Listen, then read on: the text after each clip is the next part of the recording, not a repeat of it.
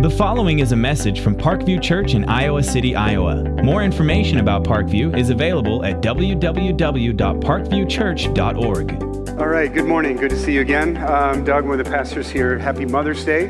Glad you're here. My mom is live streaming, most likely this hour, from Des Moines. Uh, so, obviously, two moms very close to me would be you, mom. Uh, mom was my mom um, was raised in a family where there were three siblings and then like a 10 or 15 year gap, and then her. And so she's the first uh, follower of Jesus in her immediate family. And so as a little kid, kept asking somebody to take her to church. No one ever would. So she would listen to the radio on Sunday mornings. And it was through listening to the radio that she began her relationship with Jesus. And then I've seen her as a mom really just study the Bible, and God has provided mentors in her life that really taught her how to raise her sons. So very grateful to you, Mom. Happy Mother's Day.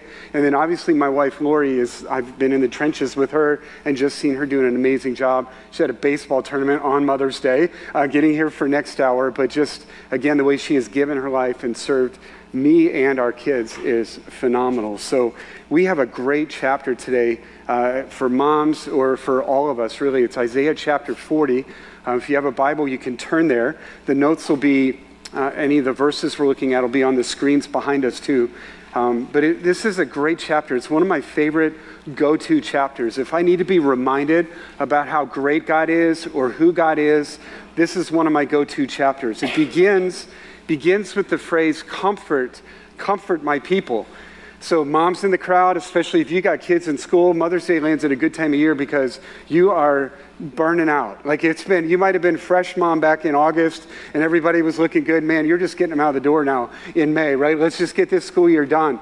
And then it seems like everything just layers on us. We had weeks this week where there were three activities stacked on the same night Tuesday, Wednesday, Thursday, Friday, concerts and track meets and you name it. Yesterday morning, we look at each other and go, Why are we so tired? It's because we just look back at the week. So, comfort my people is timely, um, but it's also like some of the things that Sharon just touched on here earlier, as far as like some of the hurt, some of the disappointment that is evoked by the concept of Mother's Day. And so, that, that this morning, God wants to comfort uh, his people. And it ends with um, maybe one of the more famous, maybe one of the most posterized verses in the Bible, where it says, Those who wait on the Lord will renew their strength. They will mount up on wings like eagles. They will run and not grow weary. They will walk and not grow faint. So, again, I feel like this is a chapter where God just squares up with his people and says, Look, trust in me. I'm good, I'm strong, and I love to share my power with my people. So look up. Don't look at your circumstances. Look up and see who I am. I feel like He's going to do that with us this morning and really encourage us through that because it's not, again, just moms that need this today. We've got people ready to graduate. We got finals weeks coming up. We got job hunting going on. Um, we've got people out of school that, I mean, we got things going on in our families, things with our health a lot of circumstances. You look globally at what's going on in our world. We need a good injection from Isaiah chapter 40 today. So, and you might ask, well, who's this guy named Isaiah? Actually, over the next several weeks, we're going to be studying the book of Isaiah. And you might ask why. That guy lived like 2,700 years ago. Why do we care about what Isaiah said? Well, Isaiah um, is the most quoted prophet from the Old Testament into the New Testament times. He was a scholar. He uh, was very familiar with kings in his era. There were four different kings that he had relationships with that, that he often advised and counseled. But probably the most significant moment in Isaiah's life happened very early in his career as a prophet.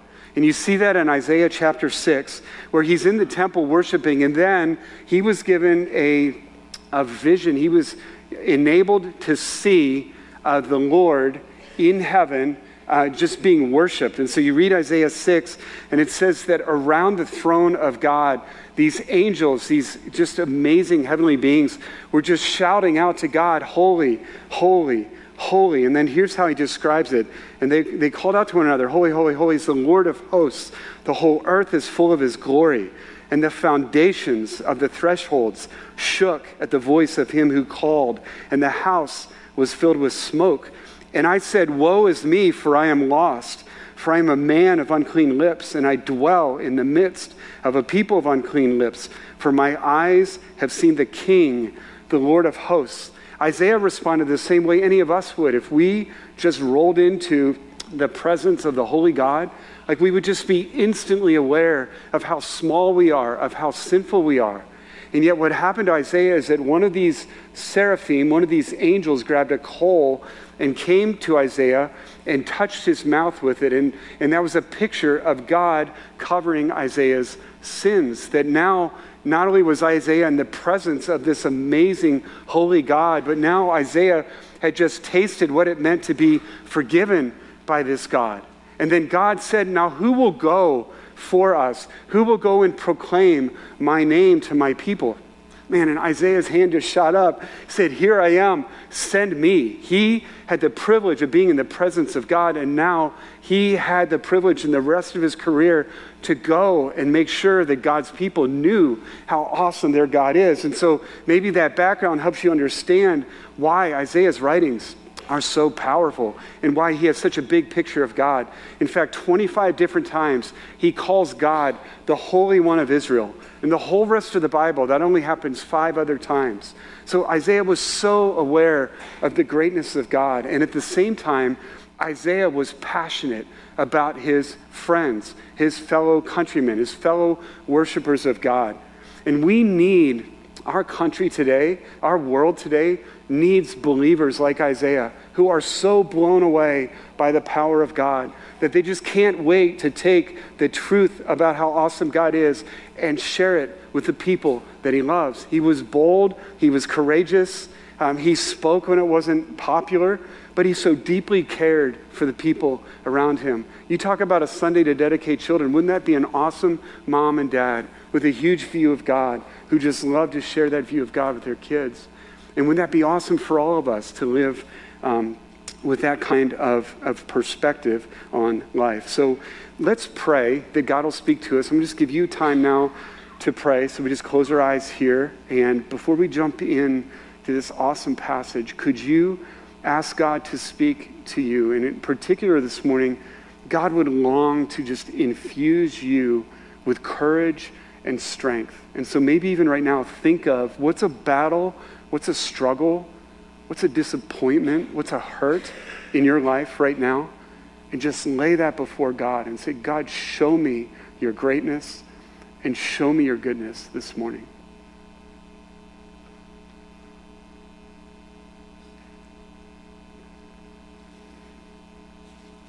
And could you pray for me? I, I, love this chapter. In many ways, it's a joy to teach this chapter. But I want, could you just pray that God would speak through me, that his words would prevail this morning, not mine.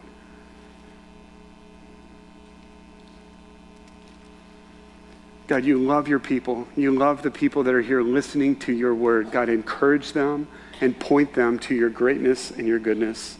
In your great name we pray. Amen.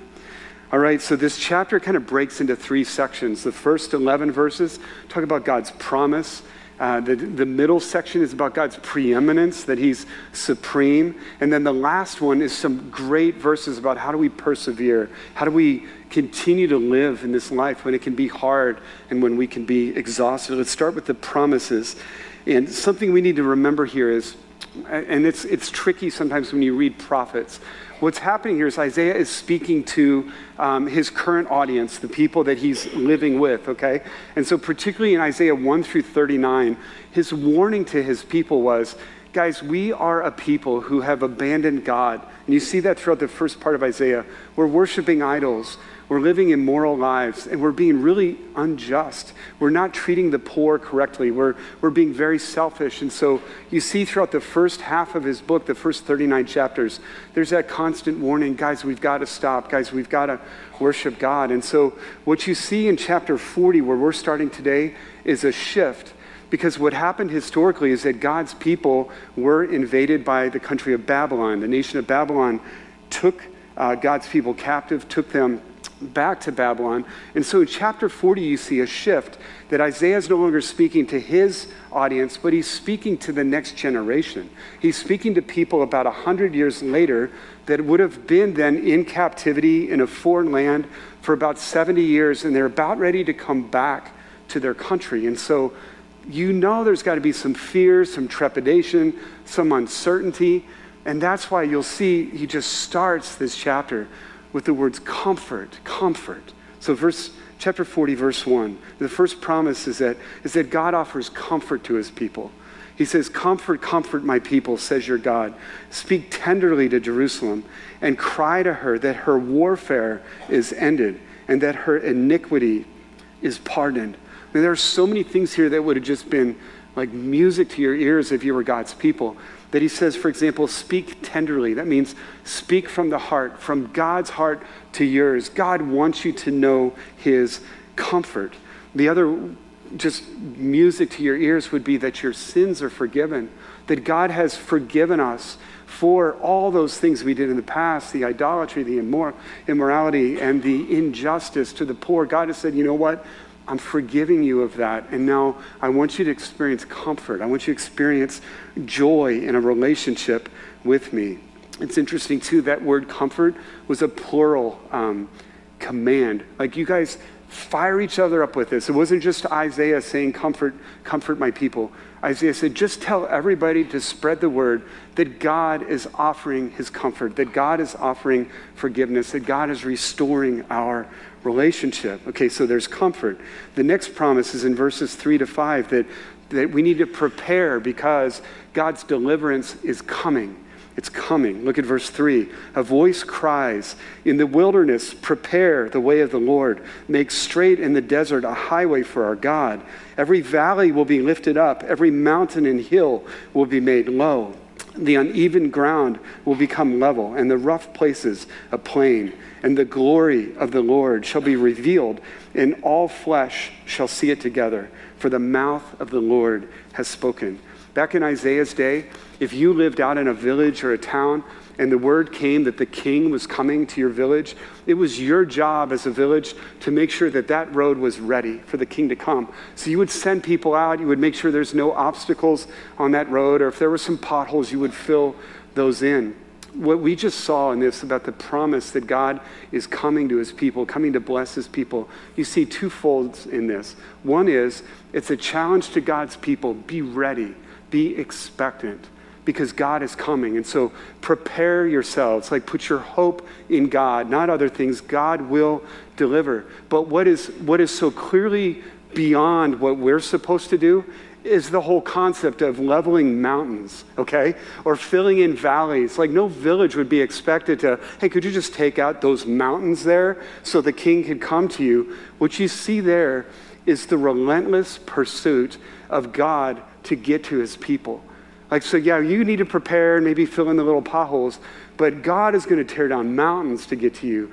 God is going to fill valleys to get to you because he is so committed to bless his people and to be good to his people. So at the end of the day, when God's people see his glory and bask in his goodness, it won't be, well, good thing we filled that little pothole and he got here to us. It's like it's, the staggering thing is going to be look what God did to get to us.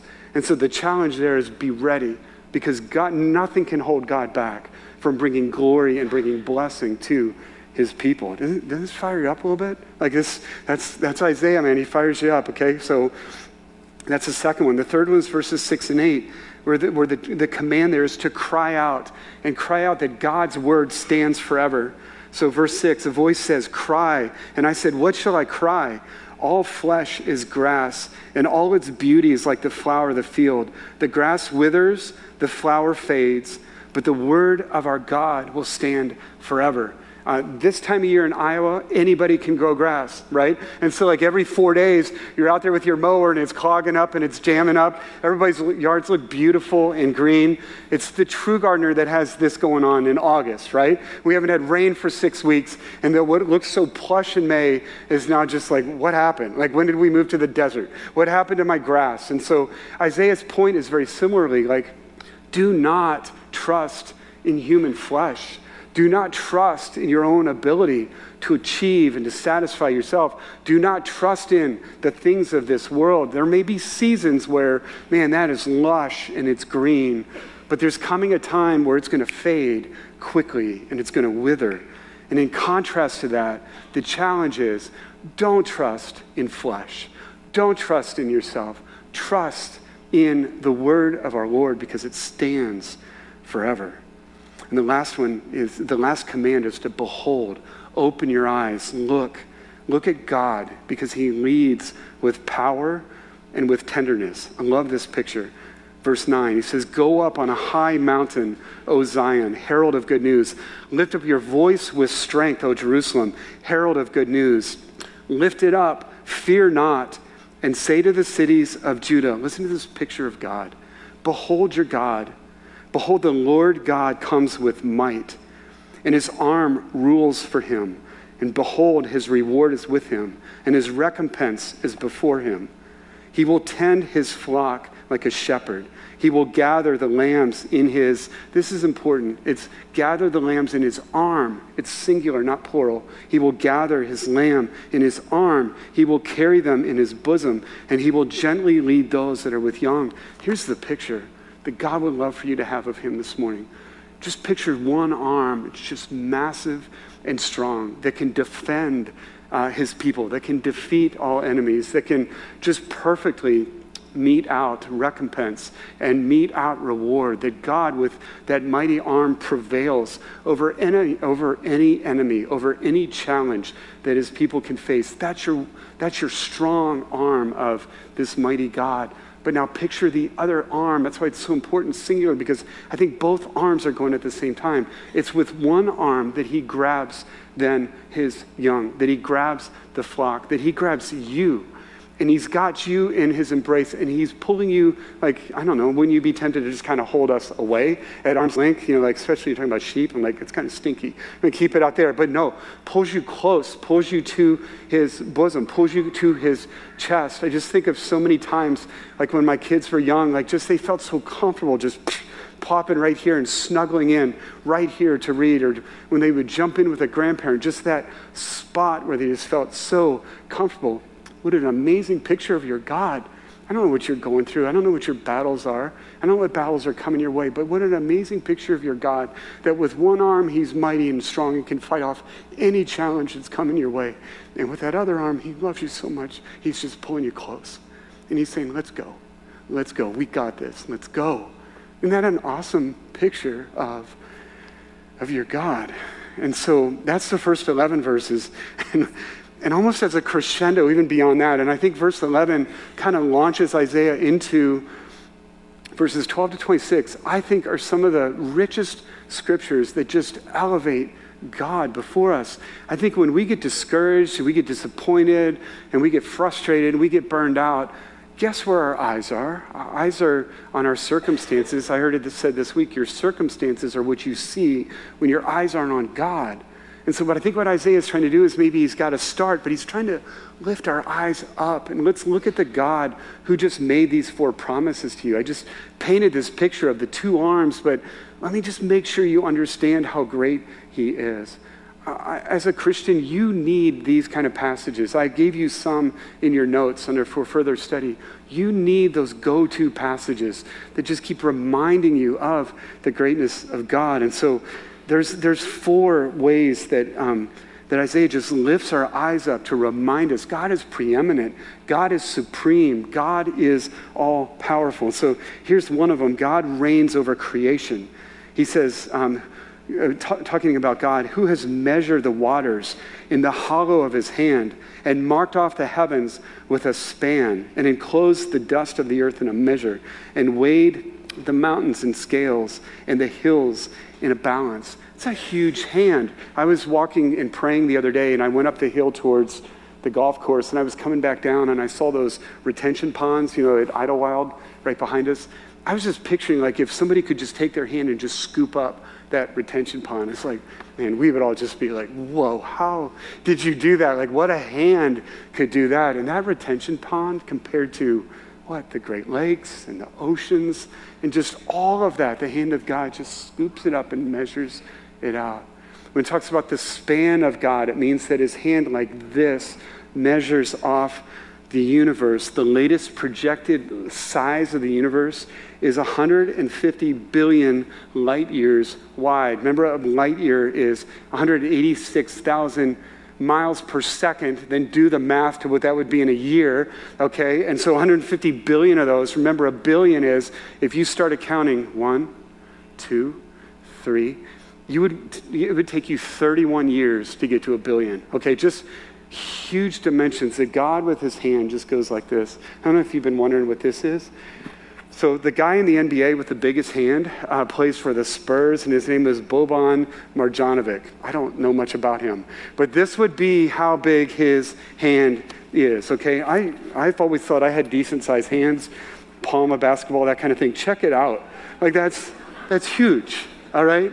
That's huge. If we saw that guy's hand just laid out, we'd go like, dude, you got a big hand, right? So, but just your God is so much bigger and so much stronger than, than that. So he reigns over creation.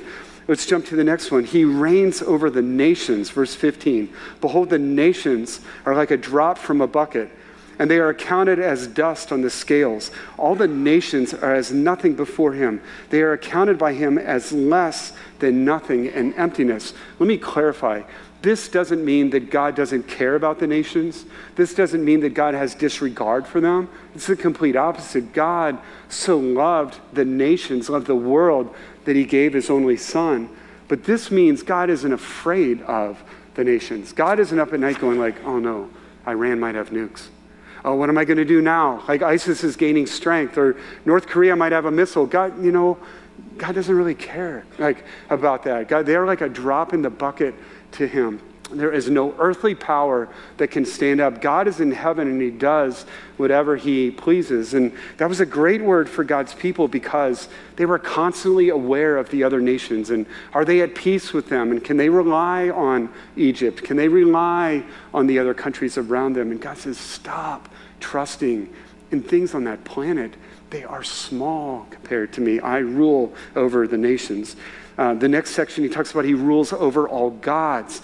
Uh, Isaiah hated false worship because he saw, remember, he saw the true God. He's like, how can you worship these other pieces of garbage compared to look how awesome God is. We'll talk about that more next week, but that next section, he reigns over all gods. And then finally, as if he was just so frustrated, like he's just trying to grab the biggest descriptions he can, he just kind of pours it all out. Well, God's just he reigns over everything, okay? He just reigns over it all. Look at verse 21. And you'll notice this in Isaiah 40. There are a ton of rhetorical questions. Isaiah 40 is meant to be a chapter that you go sit somewhere where you just are out in God's creation and you just ask yourself these questions Do you not know? Do you not hear? Has it not been told you from the beginning? Have you not understood from the foundations of the earth?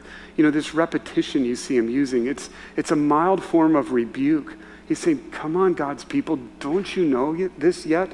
Don't you understand how great your God is? Because Isaiah knows how quickly we forget God's greatness, how quickly we jump into fear and worry and uncertainty. And verse 22, he says, Remember your God. It is He who sits above the circle of the earth, and its inhabitants are like grasshoppers. To whom then will you compare me? that I should be like him, says the Holy One. Lift up your eyes on high and seize, pointing to the stars. Who created these? Who brings out the host by number, calling them all by name, by the greatness of his might, and because he is strong in power, not one of them is missing. Again, a little more math, more numbers for you. Um, Lori said, don't just throw numbers at people, give them a slide. So there should be a slide on this one. That the latest estimate is there are between 100 and 400 billion stars in the Milky Way galaxy. And now the Milky Way galaxy, from what we know today, is one of either 100 to 500 billion galaxies. So if you do the math there, there are at least 10 to the 22nd power stars in the universe, one with 22 zeros after it, all right? And so the one obviously we know the most about is the sun. It's closest to us. We estimate that the core temperature of the sun is 27 million degrees Fahrenheit. And, and from what we understand, the sun is a very average star.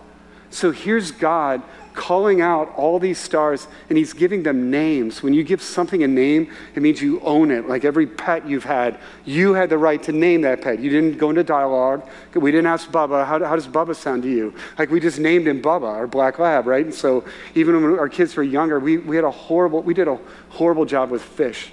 Like it was hard to just keep coming up with names and then they would die. We tried things like floater and belly up. And even by then, even by then, our little kids were getting kind of callous to, yeah, let's just call them belly up, you know. So, so uh, we did not do that intentionally, just something with us and the fish, all right? So, but God is in such control that these awesome stars are like fish, are like little fish in a bowl to him. And he's got billions and billions of them that he is in charge of.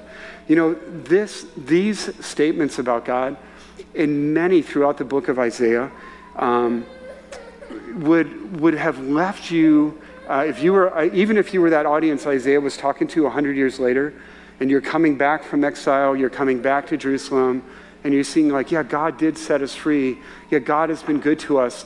There would still be a longing in you for something more, for something greater.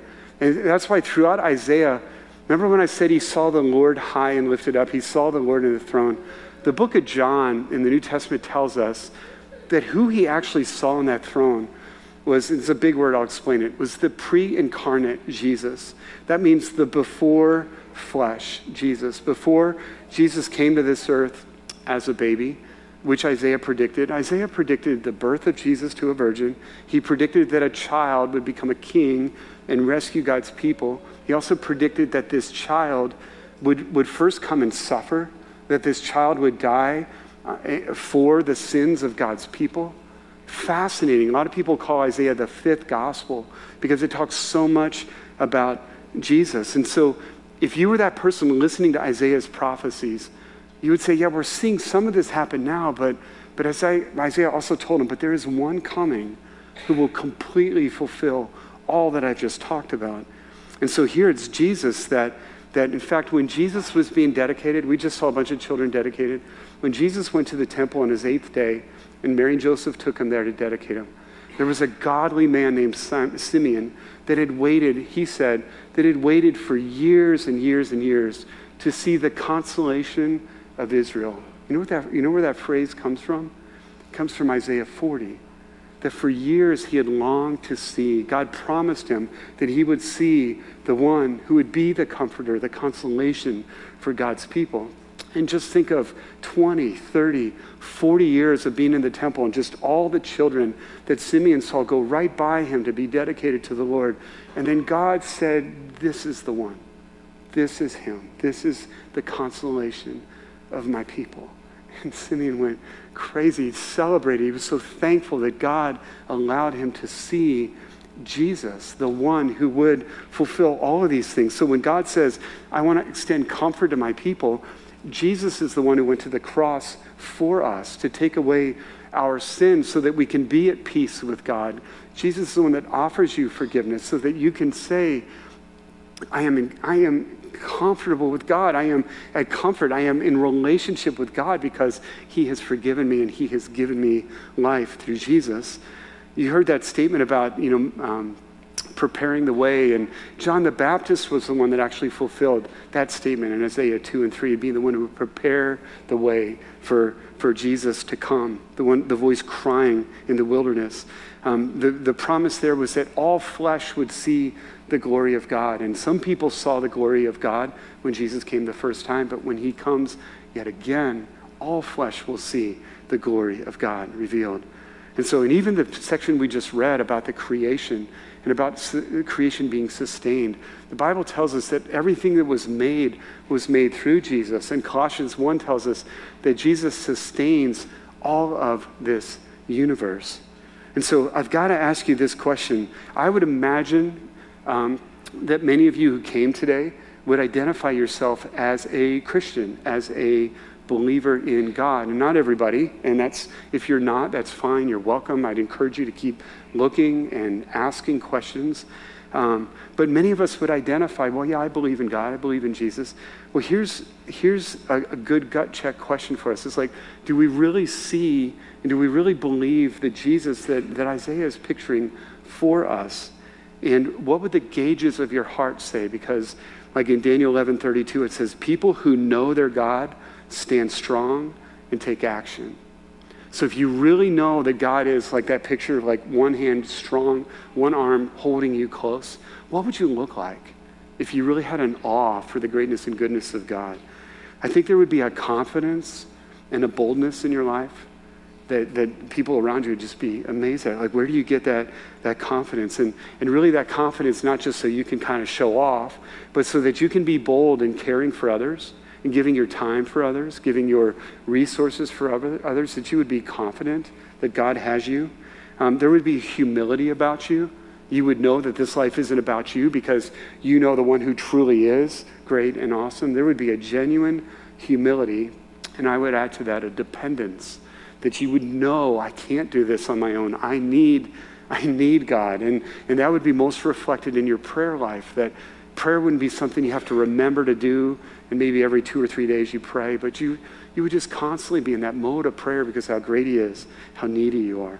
I think there'd be a passion in your life, like it would be just an energy and excitement that I get to wake up every morning in a relationship with this amazing God who, who is for me, who has empowered me. And now let's go. Like he's saying to me, let's go. Let's, let's go together into this day. I think there would be a passion, and I think there would be a calm, and there would be a peace about us. Even, you know, as the things around us might not be going well, and as the people around us are freaking out, there would be a calm and a rest and an assurance. You know, parents, I, I read this this week. I really think the greatest gift that you can give your kids is to give them an awe, a sense of what it looks like to have an awe of God. Like if they could see mom and dad living with confidence, living humbly, depending on God, being at peace. I mean, just ask them when do mom and dad parent the best? Is it when they're freaked out and mad and worried? Or is it when they're just so aware of the awe of God? I love this quote by Paul Tripp. It says, The great battle of parenting is not the battle of behavior, it's the battle of what kind of awe will rule our children's hearts. And the best place to start showing them what it looks like to have an awe of God is to have a mom and a dad and to have some grandparents and aunts and uncles and friends of the family that just model for these kids what does it look like to have a true, sincere awe of God. The end of the chapter uh, talks about perseverance.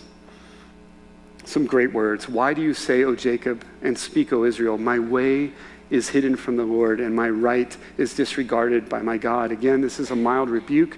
Guys, don't, don't question it. Remember who God is. Get your eyes up. Look at God. Resist your doubts. And then he says this Remember your God. Have you not known? Have you not heard? The Lord is the everlasting God, the creator of the ends of the earth. He does not faint, he doesn't grow weary. His understanding is unsearchable. He gives power to the faint, and to him has no might, he increases strength just says keep looking to God. He doesn't end. He doesn't lose his power. He doesn't lose the ability to help you. He will be constant in your life. And the last one is this you can find renewed strength. Even youths will faint and be weary, and young men will fall exhausted. But those who wait on the Lord will renew their strength. They will mount up with wings like eagles. They will run and not be weary. They will walk and they will not faint. You know, one of the things we hate to do the most is to wait just wait on God. Let me just break that down for us. That does not mean go passive. It doesn't mean go passive. It doesn't mean just throw up your hands and go, oh, whatever, okay, sera, sera, whatever God will do, God will do. To wait on the Lord means is that you're expecting Him to show up at any time. You know Him, you trust Him, you know what He does. And so waiting means a hope, a constant, continual hope. And it also means there's an energy behind that. You are so ready for Him to move, you are so trusting Him that you are still faithfully serving Him and going with Him. In fact, the Christian life was never promised to be a cakewalk okay? If you're going to follow Jesus, he's going to take you into some exhausting seasons of your life uh, exhibit A parenting, right? Parenting little kids, right? It's not like, oh, this will be easy. He'll just make it easy for me. I'll just kind of float above, you know, the diapers and everything. It's like that's not what he's promising. There will be seasons in your life as you follow God where your life will be squeezed out for others as parents or as you're serving and caring for other people. There will be nights your head, hits, your head hits the pillow, and before you know it, it's time to get up the next day. There's nothing wrong with that. In fact, there's seasons of your life that will be like that. But what God promises is that I will renew your strength. Make sure that you're trusting me to renew that strength. Make sure you're doing things that I am calling you to do, and then go hard and, and, and use the strength that I'm giving you to just constantly and faithfully point people to me. Let me pray for us. Let me just ask you to kind of close your head, close your, close your head, close your eyes, bow your heads. Let's do that.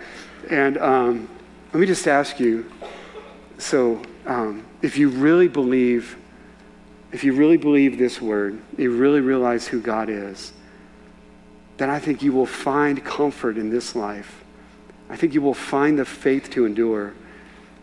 And there will be a hope of his coming that will just pervade your life. And so let me just ask you again, we talked about the beginning of the sermon. Where do you feel overloaded? Where do you feel overwhelmed? Where do you feel disappointed and discouraged? Once again, just lay that before God. Say, God, remind me of your greatness and goodness. Renew my strength to keep trusting in you.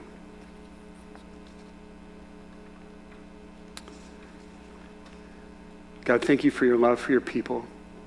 And I pray that image of you with one arm defending and protecting and with the other arm pulling us close would just carry us through whatever's coming this week, whatever battle is in our lives now. And that we would show this world what it looks like to live with an awe of the true God. That we would live with confidence, that we would live humbly. God, that we would be people that just have peace and calm in our lives as we expend our lives for our friends, our neighbors, our family, as we get the message of how great you are out to this community and to this world. Thank you.